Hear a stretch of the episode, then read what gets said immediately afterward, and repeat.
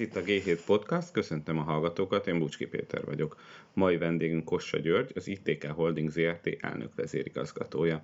Az ITK több magyar városban, itt Debrecenben, Kecskeméten a teljes buszközlekedés biztosítja, de Budapesten is százas nagyságrendben közlekednek a cég buszai. Emellett az ITK Debrecenben buszgyárat is üzemeltet, ahol a saját fejlesztésű Reform busz család mellett Mercedes-Benz buszokat is szerelnek össze.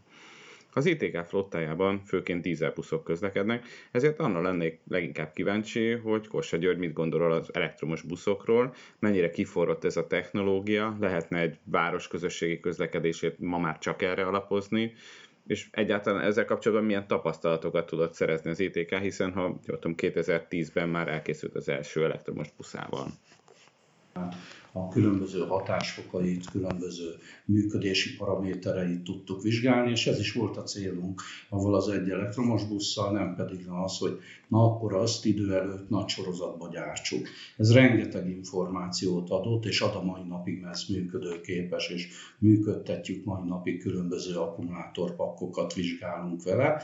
Tehát magyarul van azért erre is egy komoly rálátásunk, nem utolsó sorban pedig üzemeltetünk most, ugye nem olyan rég adtunk át a Omnibusszal együtt egy 40 darabos elektromos buszflottát ugye a volánbusznak, ahol egyéb töltési infrastruktúrát is biztosítani kell, és bizonyos üzemeltetési kérdések, garanciális kérdéseket is kezelnünk kell. Tehát a kérdésre válaszolva én azt gondolom, hogy ez egy nagyon-nagyon nehéz kérdés, abból szempontból, hogy ugye van egy óriási társadalmi igény arra vonatkozóan nagyon helyesen, hogy a környezetünket óvjuk, minél kevesebb terhelés legyen a környezetbe. Ez igaz a zaj, a kibocsátása, a tengely terhelése, tehát hogy a közműveket is vegyük, tehát mindenre globálisan. És hogyha egy ilyen igény van, akkor nyilván egy új technológia megjelenése és bejövetele azért az nem olcsó soha. És ennek a megtérülését az a kérdés, hogy hogy számoljuk. Mert lehet úgy, hogy magában az üzemeltetésben van-e megtérülés, hát nyilván ki lehet mondani, hogy a jelen bekerülési költségek mellett, hát kérdés, hogy az élettartam mennyi lesz a járműveknek. Ugye azért azt ki lehet jelenteni, hogy elektromos járműnek hosszabb élettartama lesz, mint egy dízelnek, hiszen kevesebb olyan alkatrész van, amely nagyon gyorsan elhasználódik. Tehát akár a hajtásránc is itt már a megtérülés tekintetében nem biztos, hogy 10-15 évekbe kell számolni, nem lehet 20-25 évbe is számolni adott esetben. Az akkumulátorok élettartama az már kérdéses, ezt az akkumulátorgyártók is ugye különböző időintervallumokat adnak meg különböző üzemeltetési módok mellett. Tehát ha így nézzük, akkor ez így a jelenlegi finanszírozott közösségi közlekedésben ez egy nehéz kérdés. Tehát ki lehet mondani, hogy nem térülne meg ilyen jegyárak, bérletárak és egyéb dolgok mellett. De nyilván ugye egy közösségi közlekedés működtető és megrendelő, inkább így mondom, megrendelő szemszögéből ugye nem csak ezek a kérdések, hanem valóban ki lehet számolni azt is, hogy mondjuk egészségre gyakorolt hatása milyen ebbe az esetben ennek a közlekedésnek. Tehát magyarul kevesebb széndiokszid, szénmonoxid, nitrogénoxidokat bocsátanak ki ezek a, bocsát, nem is bocsát ki ez a jármű ugye helyben, tehát ebből fakadóan nyilván az egészségünket is messze menőleg javítja. Tehát ha itt is lehetne egy számítást végezni, hogy akkor ez az egészségügyi rendszer terhelése oldaláról milyen megtakarításokat eredményezhet, hiszen kevesebb légúti megbetegedés várható, akkor, vagy egyéb megbetegedések, amely ugye ma a járművek kibocsátásának egy következménye valamilyen szinten.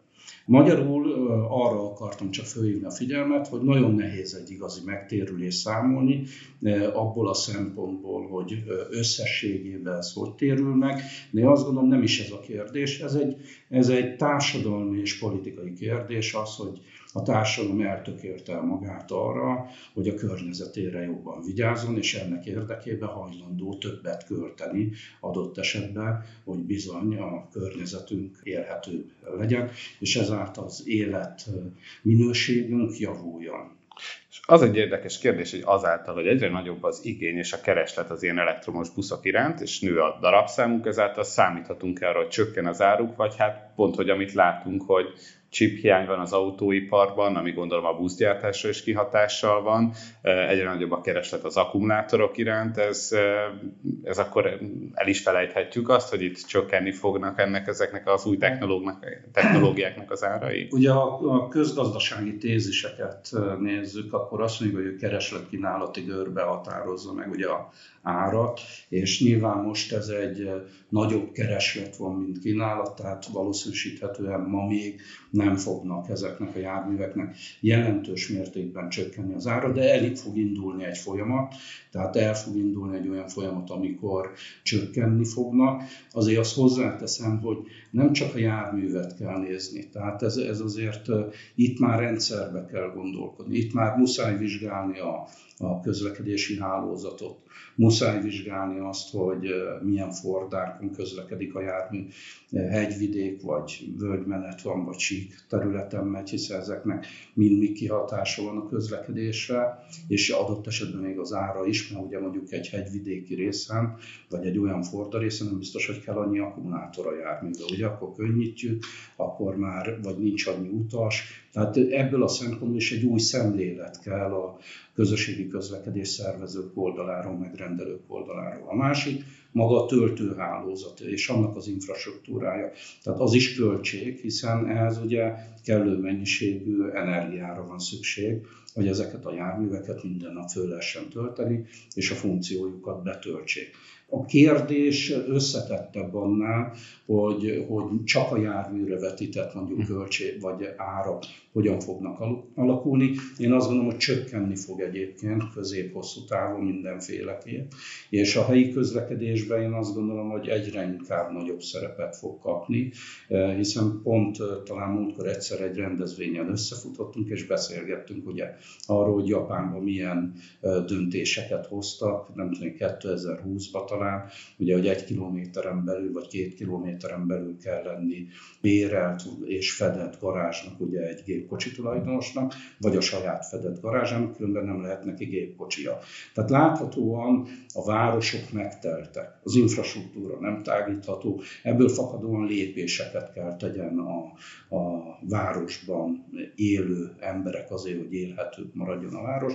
Tehát abóvó két irányba tudnak menni, az egyik a megosztásos közösségi közlekedés, a másik pedig a tisztán közösségi közlekedés, tehát a megosztásosra különböző carsharing formákra gondolok, ahol nem birtokol ugye a, a jármű vezetője a járművet, tehát nem tulajdonol. A másik meg szintén nem tulajdonol, de ugye ott egyszerre többen utaznak adott esetben egy járművet, tehát legyen villamos, metró, trolli vagy buszról szó.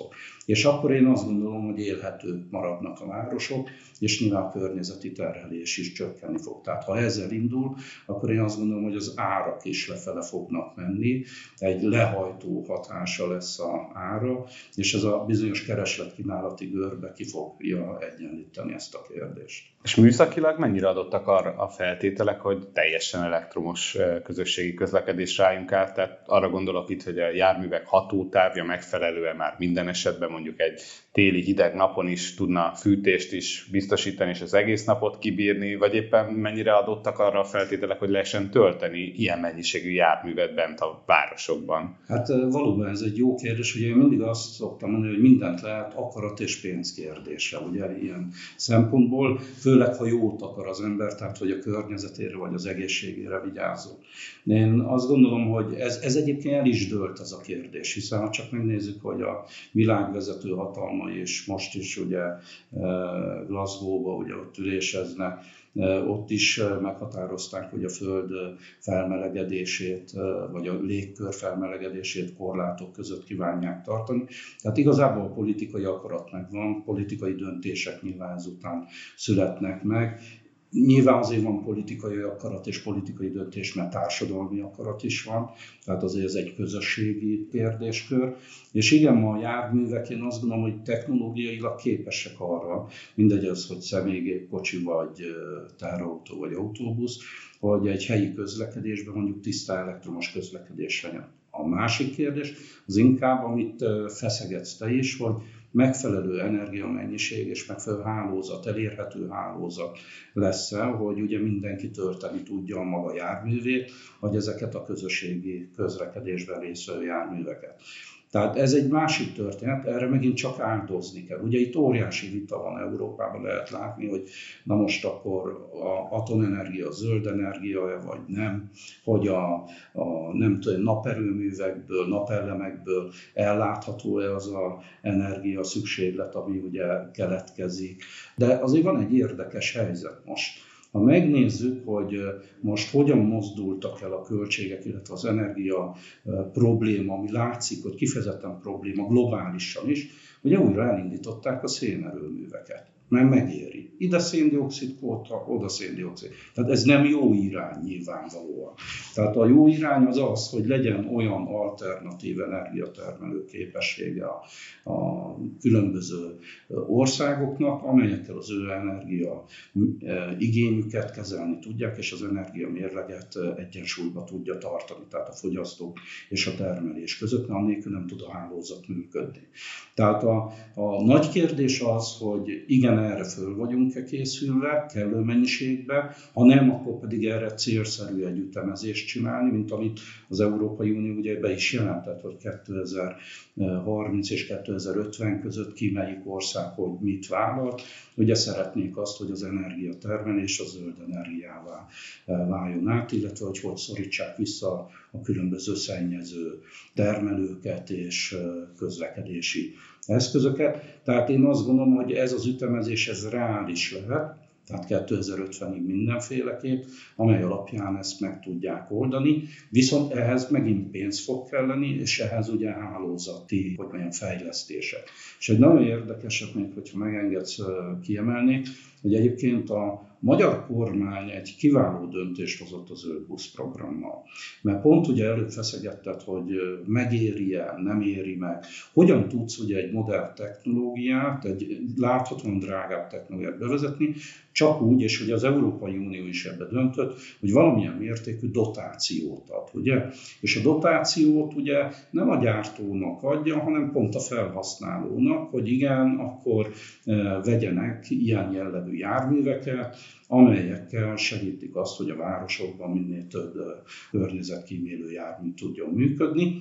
De nyilván mindent nem lehet lecserélni, mert annyi pénz egyszerre sose lesz. Tehát ütemezetten, és arra kell odafigyelni, hogy addig is, amíg nem, nem sikerül mindent lecserélni, ez azért egy biztos, hogy egy 20 éves program lesz, vagy 30. Tehát nem véletlenül, hogy az Európai Unió is 2050 céldátumot határozta meg, tehát addig pedig olyan dízelmotorú járműveket szabad csak engedni, vagy benzinüzemű járműveket, amik megfelelnek a kor legmagasabb környezetvédelmi kritériumainak. Tehát egy átmenetnek szükség lenni, mert különben szükséges lenni, mert különben a üzemeltetők, fenntartók nem fogják tudni sem anyagilag bírni, sem ezt az újfajta szemléletet, ami a karbantartás, javítás, forgalomszervezés és üzemeltetési kérdésköröket vett föl. Itt, ha megengedsz egy nagyon fontos kérdést a forgalomszervezésen, azért rágom ezt mindig, mert nem minden eh, Fordában mennek a buszok mondjuk 100 kilométert, vagy 200 vagy 300 Én azt gondolom, hogy ebben az esetben érdemes úgy rendelni a járműveket is, hogy akkor kevesebb akkumulátorral adott esetben. Ugye ez kisebb terhelés, súlyterhelés is, kisebb környezeti terhelés is, mert azért kimondva kimondatlanul ezekkel az akkumulátorokkal is majd 10-20 év múlva kezdeni kell valamit. Ugye egyik oldala az, hogy földolgozzák és lesz belőle laptop akkumulátor, meg telefon akkumulátor, meg nem tudom, egyéb zseblámpa akkumulátor, most mondtam valamit. Tehát nyilván van újrahasznosítási lehetősége, de mégis ezeknek a körforgásos gazdasági elemeknek ki kell alakulnia. Ez, ez azért még, ez, ez még mindig egy új dolog. Ugye az alumíniumiparban van ilyen már, hogy talán a föld alumínium igény eredményét igazából az újrahasznosításból már majdnem, hogy el tudja látni magát a Föld. Tehát, hogy nem kell ugye akkor tovább bányászni, és nem tudom, különböző technológiákkal előállítani az alumíniumot, ami nyilván azért az se egy, hogy mondjam, környezetbarát eljárások, De ez már egy, egy fontos momentum és egy fontos gondolatisága ennek. Tehát ugyanez igaz a közlekedésre is, hogy a, a körforgásos gazdaságot, a körforgásos közlekedésben használt eszközöknek a körforgásos felhasználása fontos. Ezért nagyon nagy vita van a jármű gyártó között is, hogy, hogy például egy vászszerkezet miből készüljön, hogy ugye kompozitból, vagy acélból, vagy melyik hogyan hasznosítható újra. Ugye? Tehát azért ezek fontos kérdések, mert mi hajlamosak vagyunk addig követni csak egy terméket, addig ki nem dobjuk. Ugye addig, addig fontos még használjuk, mikor kidobjuk, már nem foglalkozunk vele, mert nem látjuk. Holott az is szennyez, és azt is kezelni kell. Tehát ezért mondtam, hogy globálisan rendszerbe kell gondolkodni, ma már, ha közlekedésről beszélünk, és nem, nem szabad csak egy adott termékbe gondolkodni. És mennyire lehet ezeket mondjuk gyártóként is figyelembe venni, vagy mennyire várják el a megrendelők például azt, hogy miből készül egy busz, és mennyire újra felhasználható. Ugye ez azért érdekes kérdés, mert ugye az, hogy az üzemeltetés során mennyi károsanyagot bocsát ki, az csak egy része a teljes életciklusnak, tehát ezt mennyire lehet figyelembe venni, tehát tényleg mondjuk egy acélterméket viszonylag könnyen lehet újra hasznosítani, ennek nagyon jól működik a rendszere, míg mondjuk egy kompozit az könnyebb, a kevesebbet bocsát ki, viszont nem tudjuk újra hasznosítani. Hogyan lehet ezt a ellentmondást feloldani. Hát én azt gondolom, hogy ezért jó, ha komplet piacokat szabályoznak. Egyik a verseny eh, semlegesség kérdésköre. Tehát ezt az Európai Unió viszonylag jól kezel és jól közelíti, hogy a, a gyártók irányában előír bizonyos eh, előírásokat, akár újrahasznosítás kérdéskörébe, akár felhasznált anyagok, akár ugye jól látható, most már gyártók arra mennek, hogy maga gyártó üzem se bocsásson ki, vagy adott esetben zöld energiát használjon maga az üzem. Mert különben ugye fizet bizonyos büntetéseket ugye a Európai Unió előírásai alapján, akár széndiokszid kvóta, akár bármit ér. Tehát kikényszeríti a gazdaság és a társadalom. Igazából itt ami fontos, hogy a szabályozó eszközök olyanok legyenek, amely azért mind szociológiai és közgazdasági értelemben is biztosítja azt a lehetőséget, hogy ne boruljanak meg nagy rendszerek, mert azért ugye munkahelyekről beszélünk, tehát lehet hallani ugye, hogy a robotizáció, a, a modern technológiákból fakadóan előbb-utóbb kérdésé fog fölbetődni, hogy, hogy ugye munkát kell adni az, az embereknek, mert abból élnek. Tehát valahol nagyon értelmesen, okosan kell ezt kialakítani, ugye túl nagy rendszerek ahhoz, hogy egyik pillanatra a másikra rángatni lehessen, annak lássuk, milyen globális következményei vannak, hiszen a mostani hiány részben nyilván a Covid-nak is köszönhető, de maga a logisztikai rendszer rángatása már nem a Covid következménye, ugye, amit, amit lehet hallani, hogy nincs elég konténer, hogy a hajózásnak a szállítási tarifái drasztikusan megemelkedtek. Hogy, tehát ugye itt azért látszik, hogy globálisan piacok harcolnak egymással, kimondva kimondatlanul, és ez befolyásolja értelemszerűen a nyersanyagok árát, illetve befolyásolni fogja a különböző gyártókat. Tehát én nem a megrendelőre tenném azt a terhet, hiszen nem is érthet hozzá, hogy ő döntse el, hogy mi, ami visszaforgatható a, a gazdaságba, ezt inkább a szabályozó környezetnek kell rendeznie, tehát szabályozók által, és azt mondani, pont azért, hogy a versenysemlegesség is megmaradjon, meg mindenki mindenkire nézve egyformán kötelező legyen. Tehát ne legyen az, hogy valaki Európán belül így gondolkodik, valaki másképp, mert az, az nem, meg nem, nem fogja elérni akkor a célját, mert valahol kevésbé lesz szennyező környezet, mások meg sokkal durvább szennyező környezet lesz. Én, bocsánat, nem akarok kritikával élni, de ugye nagyon hangzatos volt, mikor Németország azt mondta, hogy leállítja a atomerőműveit. Most viszont a szénerőművei dübörögnek, és mellette meg a francia atomenergiát vásárolja. Ezzel elégíti ki az ország az energiaigényt. Tehát egyszerűen én azt gondolom, hogy el kell jutnia oda a politikának is, hogy nem csak hangzatos beszólásokat kell mondani, nem csak hangzatos dolgokat kell megpróbálni, hanem ami tényleg fenntartható. Tehát én, én hangsúlyozom a fenntartható szót, nem azért, mert benne van a szlogenünkbe is, hanem a emberiségnek ez a léte, hogy hogy tudja ő magát, az ő környezetét, a ő gazdasági létét föntartani. Tehát ezt, ha nem vizsgálják, hanem csak, csak divatként kezelik, vagy divat szóval próbálkoznak ezzel, az biztos, hogy nem jó irányt vett. Ennek kapcsán még ugye az is érdekes kérdés, hogy eddig csak az elektromos buszokról beszéltünk, és azért eh, csak a buszokon belül is több versenyző technológia van. Egyrészt ugye a hidrogénhajtás, mint eh, későbbi technológia, másrészt ugye a cng sülített gázzal működő buszok is elterjedtek, vagy hát ugye Közép-Európában a trolliknak még mindig ezért jelentős szerepe van, míg mondjuk Nyugat-Európában nem igazán léteznek trolli hálózatok. Tehát ezekből ki fogja eldönteni azt, hogy mi az a jó technológia, szimplán egy piaci eh, költség-haszon kérdése, vagy ebben is lehet szabályozói kérdés? Hát ez egy na- nagyon jó kérdést tettél föl. Ugye ha, ha gazdaságilag néznénk, akkor lehet, hogy azt lehet mondani, hogy egy tróli hálózat nem biztos, hogy megéri, mert ugye fönn kell tartani a hálózatot is. Tehát ugye vezetéket cserélni, árambetáp, oszlopokat, egyebek, stb.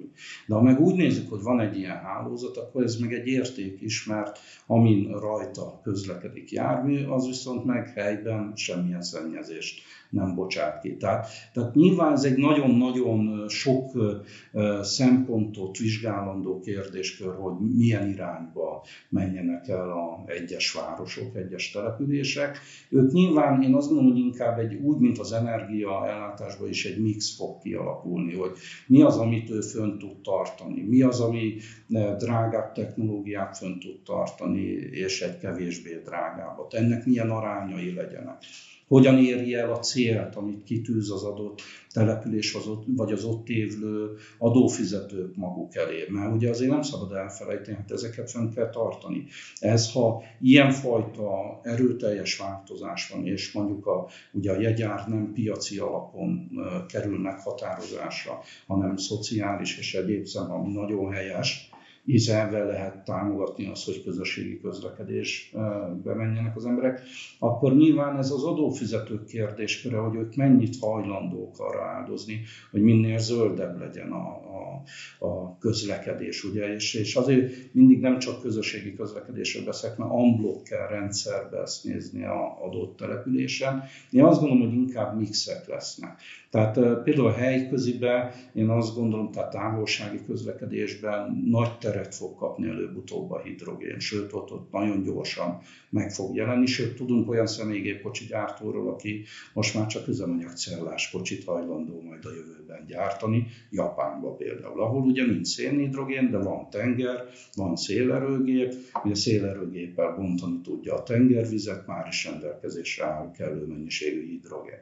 És valóban ugye ott mit pöfög ki a jármű, H2O, tehát magyarul nulla szennyezés van minden tekintetben, sőt hozzáteszem azt, hogy ebben az esetben hogy a körforgás is maga kibocsátás, mert édesvizet bocsát ki. Tehát, tehát egy nagyon érdekes dolog a hidrogén alapú társadalom. Japán ebben nagyon előre tart, én ahogy látom, és ők el is tökélték, hogy áttérnek, véleményem szerint legalábbis a lépéseikből én ezt vonom le következtetésként a hidrogén alapú társadalomra.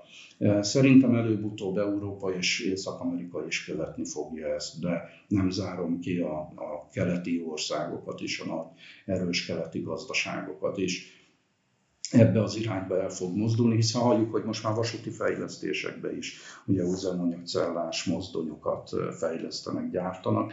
Valóban, nem kell felső vezeték, nem kell egy csomó minden ahhoz. Ugye a másik kérdés az, hogy hogy ugye Európában is hidrogént elő tudnak állítani, állítani. nagyon-nagyon egyszerűen sok ország meg van tenger. Ugye sok országnak van tengerpartja. Ahol meg nincs, ugye ott meg a hulladékból, akár metánból, akár más módon, de elő lehet megint csak állítani, még mindig jobb, mint hogyha elfákjázzák, vagy ugye azért, hogy ne képezzen robbanó elegyet, vagy csak egyszerűen kiengedik a levegőbe. Tehát én azt gondolom, hogy vannak olyan másodlagos energia lelő lehetőségek, amivel eddig a Földön nem foglalkoztak. Most új újból elkezdenek foglalkozni ebben, a, a, ezért mondtam a hulladéklerakót is például, vagy egy gyógyfürdőnél a különböző keletkezett egyéb gázok esetén, ami hasznosíthatók. Tehát magyarul rengeteg olyan dolog föl fog itt a jövőben merülni, és én azt gondolom, hogy a, hidrogén, és az, mivel az is egy elektromos jármű, ugye, hogyha üzemanyagcellás járműről beszélünk, de hidrogén szükséges ahhoz, hogy a megfelelő energiát előállítsák. Én azt gondolom, hogy annak egy nagyon-nagyon komoly jövője van. De ez nem fogja kiszorítani a tisztán hálózatról töltött elektromos járműveket, mert városokban meg azoknak van nagyobb jelentősége. Más-más bekerülési értéke lesz a járműveknek. Más-más hat, hat, hatásfoka és más-más távolságot tudnak majd megtenni ezekkel a járművekkel. A másik, ami, ami nagyon nagy változás lesz, az az anyagtamba lesz majd megfigyelhető. Ugye a megváltozott a világ. Korábban mindig úgy fogalmaztam, hogy a távközlés mozgatta a különböző ágazatokat. A megfordult ma a mobilitás mozgatja a különböző ágazatokat. Az egyik, mert az ember eleve mobilis, Másik ugye kikényszerítette a távközlésből a mobilitás azt a fajta gyors adattovábbítást, ami szükséges ahhoz, hogy ma ellássanak engem is, mint egyéni utazók mondjuk információkkal, de ellássák magát az eszközt, járművet is, illetve annak az üzemeltetőjét olyan információkkal, hogy működni tudjon. Ugye ez már mesterséges intelligenciát nyaldossa, tehát én azt gondolom, hogy az is nagyon gyorsan olyan teret fog kapni, hogy igen, előbb-utóbb a járművek kommunikálni fog, fognak egymással, hogy kevesebb baleset legyen. Ez megint szabályozó kérdése, köre lesz, amikor már minden járműbe elő fogják írni, hogy különböző radarrendszerek bent legyenek. Hogy igen, a nagy közösségi közlekedést végző cégeknél szintén ezek az információk, és visszatérve a gyártás, hogy ma a mobilitás ugye ezeket kikényszeríti, ebből fakadóan értelemszerűen ki fogja kényszeríteni azt is, hogy a hidrogén alapú hajtások kapcsán, tehát elektromos hajtások kapcsán egy nagyobb mértékű áttörés legyen. De kezdetben az nagyon drága lesz. Tehát azt látni kell, hogy az egy más, más műfaj, más, hogy mondjam, technológia, más, megint csak egy újabb üzemeltetési, újabb üzemeltetési kultúra kell, újabb gondolkodás kell. Tehát ebből fakadóan egy, egy nagyon változó világot fogunk az elkövetkezendő 30 évben megélni az egész emberiség ebből fakadóan. És mindez mit jelent egy magyarországi buszgyártónak? Tehát itt azért a buszgyártásban a világpiacon van pár nagyon nagy meghatározó szereplő, és vannak a speciálisabb helyi igényeket kiszolgáló, rugalmasabb gyártók, és hogyha ezek az új technológiák, és ráadásul több egyszerre megjelenik, és ezekre párhuzamosan ezekhez alkalmazkodni kell, mit jelent mondjuk az ITK-nak, hogyan lehet erre készülni, egy technológiát érdemes kiválasztani, vagy mindegyikben érdemes ott lenni, hogyan lehet ezt kezelni? Ugye eleve az, hogy legyen egy stratégiája egy vállalatnak abból a szempontból, hogy ő az elkövetkezendő 30 évben milyen termékstruktúrát fog kialakítani, ez nem kérdés, ennek meg kell lenni. Mi is ezt kialakítottuk, mi is nem véletlenül foglalkozunk elektromossal és, és foglalkozunk üzemanyagcellás megoldásokkal. De nyilván nagyon körültekintőek akarunk lenni, hiszen egyik oldalról ugye a termék az fontos, hogy jól működjön, hogy a reputációnk ne sérüljön, illetve a termék reputációja ne sérüljön, és legfontosabb, hogy a vevő azt kapja, amit szeretne, amiért fizetett.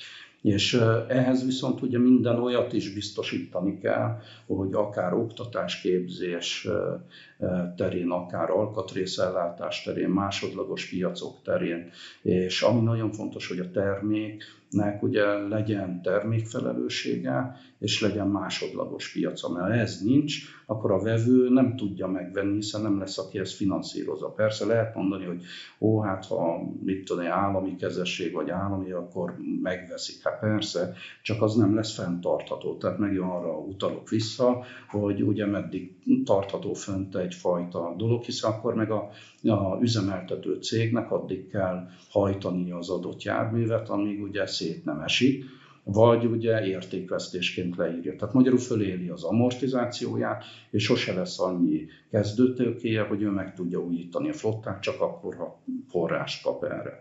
Tehát magyarul visszatérve, igen, mi esetünkben is egyértelműen megyünk ebbe az irányba, egyértelműen készítjük elő ezeknek a gyártását, Együttműködünk ebbe stratégiai partnerekkel, különböző eh, nagy nemzetközi partnerekkel, hiszen érdemes a kockázatokat megosztani, a gazdaságilag nézem, érdemes a termékfelelősség miatt is bizonyos dolgokat megosztani, annak érdekében, hogy egy nagyon jó termék tudjon születni, ami ráadásul elérhető áru és sorozatba lehet gyártani. De mondom, hozzáteszem, hogy mindig lesznek olyan technológiák, amik eleinte nagyon drágák lesznek, és később lesznek olcsóbbak, illetve a kisebb gyártók esetén én azt gondolom, hogy mindig lesz olyan helyigény, ami egyfajta rugalmasságot megkíván. De önmagában egy kisebb gyártó a nagyon drága és gyors technológiai váltásokat nem fogja tudni finanszírozni. Tehát ehhez mindenhogy erős partnerekre van szükség, akár tulajdonosi háttérbe, akár technológiai partnerek terén, mert ez másképp nem lesz fenntartató. De ez érdeke egy nagy multinak is, hogy legyenek ilyen partnerei, hiszen az ő rugalmatlansága meg nem biztos, hogy kellő gyorsaságot és kellő olyan szempontrendszereket hoz be, mint ami egy kisebb gazdálkodónál meg megvan. Éppen ezért a kettőnek az együttműködése a jövő tekintetében szerintem nélkülözhetetlen, és csak így lehet, vagy csak ebbe az irányba lehet vinni.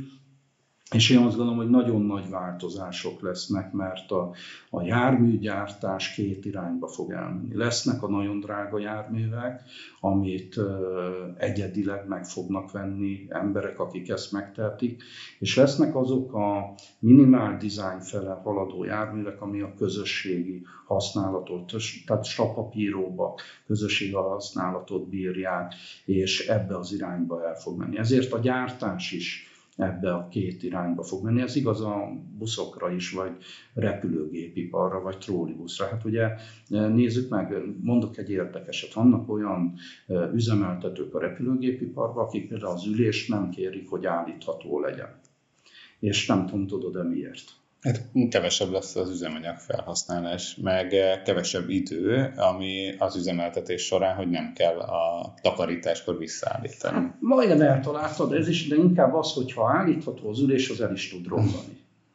Tehát magyarul ugye akkor rögtön kiesik neki a jármű, ugye a légi közlekedésben javítania kell az ülést. Tehát, tehát elég érdekes szempontokat is figyelembe vesznek üzemeltetők, sok esetben valóban takaríthatóságtól kezdve sok minden, és ugye ilyenkor úgy az ember megdöbben, hogy tényleg hát akkor ezért nem állítható egyes szolgáltatóknál például az ülés, de van logikája ennek is, ugye, mert ő meg akkor azt már az árképzéséből ki tudja venni, mert úgy tud számolni, hogy nem kell javítania, nem tudom évente, most mondok egy nagy számú légiflottát, mint ezer repülőgépnél, mint egy tízezer ülés, most csak mondtam valamit. Tehát az rögtön akkor egy gyárban meg tud jelenni, ugye. Na most a, a, én azt gondolom, hogy a hajtásláncok terén is az lesz a fontos, hogy azok sapabírók, hosszú távon működjenek. Szerintem az akkumulátorok esetén is vagy el fog menni abba, hogy egy nagyon gyorsan, egyszerű cserélhető rendszerek jönnek létre, vagy pedig lán újabb-újabb akkumulátorok. Ugye én nem véletlenül mondtam az anyagtant is, ami súlycsökkenést fog hozni a jövőt illetően, olyan fémeket fedeznek föl, amit az ember nem is gondolná, hogy egyáltalán létezik, és mit olyan szilárdsággal bír, és pár gram, mit tudom, egy 6 méteres szál belőle. Ma még ezek nyilván nagyon drága, de az űrtechnológia is hoz ilyen dolgokat. Hát soha nem gondoltuk volna, hogy privát cégek fognak az űrbe röpködni, ugye? Tehát, hogyha megnézzük, hova megy a világ. Tehát elérhetővé váltak technológiák széles körben ma már, és elérhetővé váltak olyan tudományos dolgok, amik, amiket korábban lehet, hogy csak a hadipar érhetett el, vagy a orvostudomány, a gyógyszeripar, mert ugye nagyon drágák voltak. Ma már nem annyira drágák, tehát ma már elérhetik szélesebb körben gyártók, fejlesztők, de ez így van rendjén, ebben fejlődik az emberiség egyébként. Hát kíváncsian várjuk, hogy milyenek lesznek a jövő magyar buszai, meg milyenek lesznek a fenntartható tömegközlekedési rendszerek. Kosta Györgynek nagyon szépen köszönöm, hogy a vendégünk volt. Köszönöm szépen én is, és szép napot kívánok mindenkinek. Viszont hallásra. Köszönöm szépen.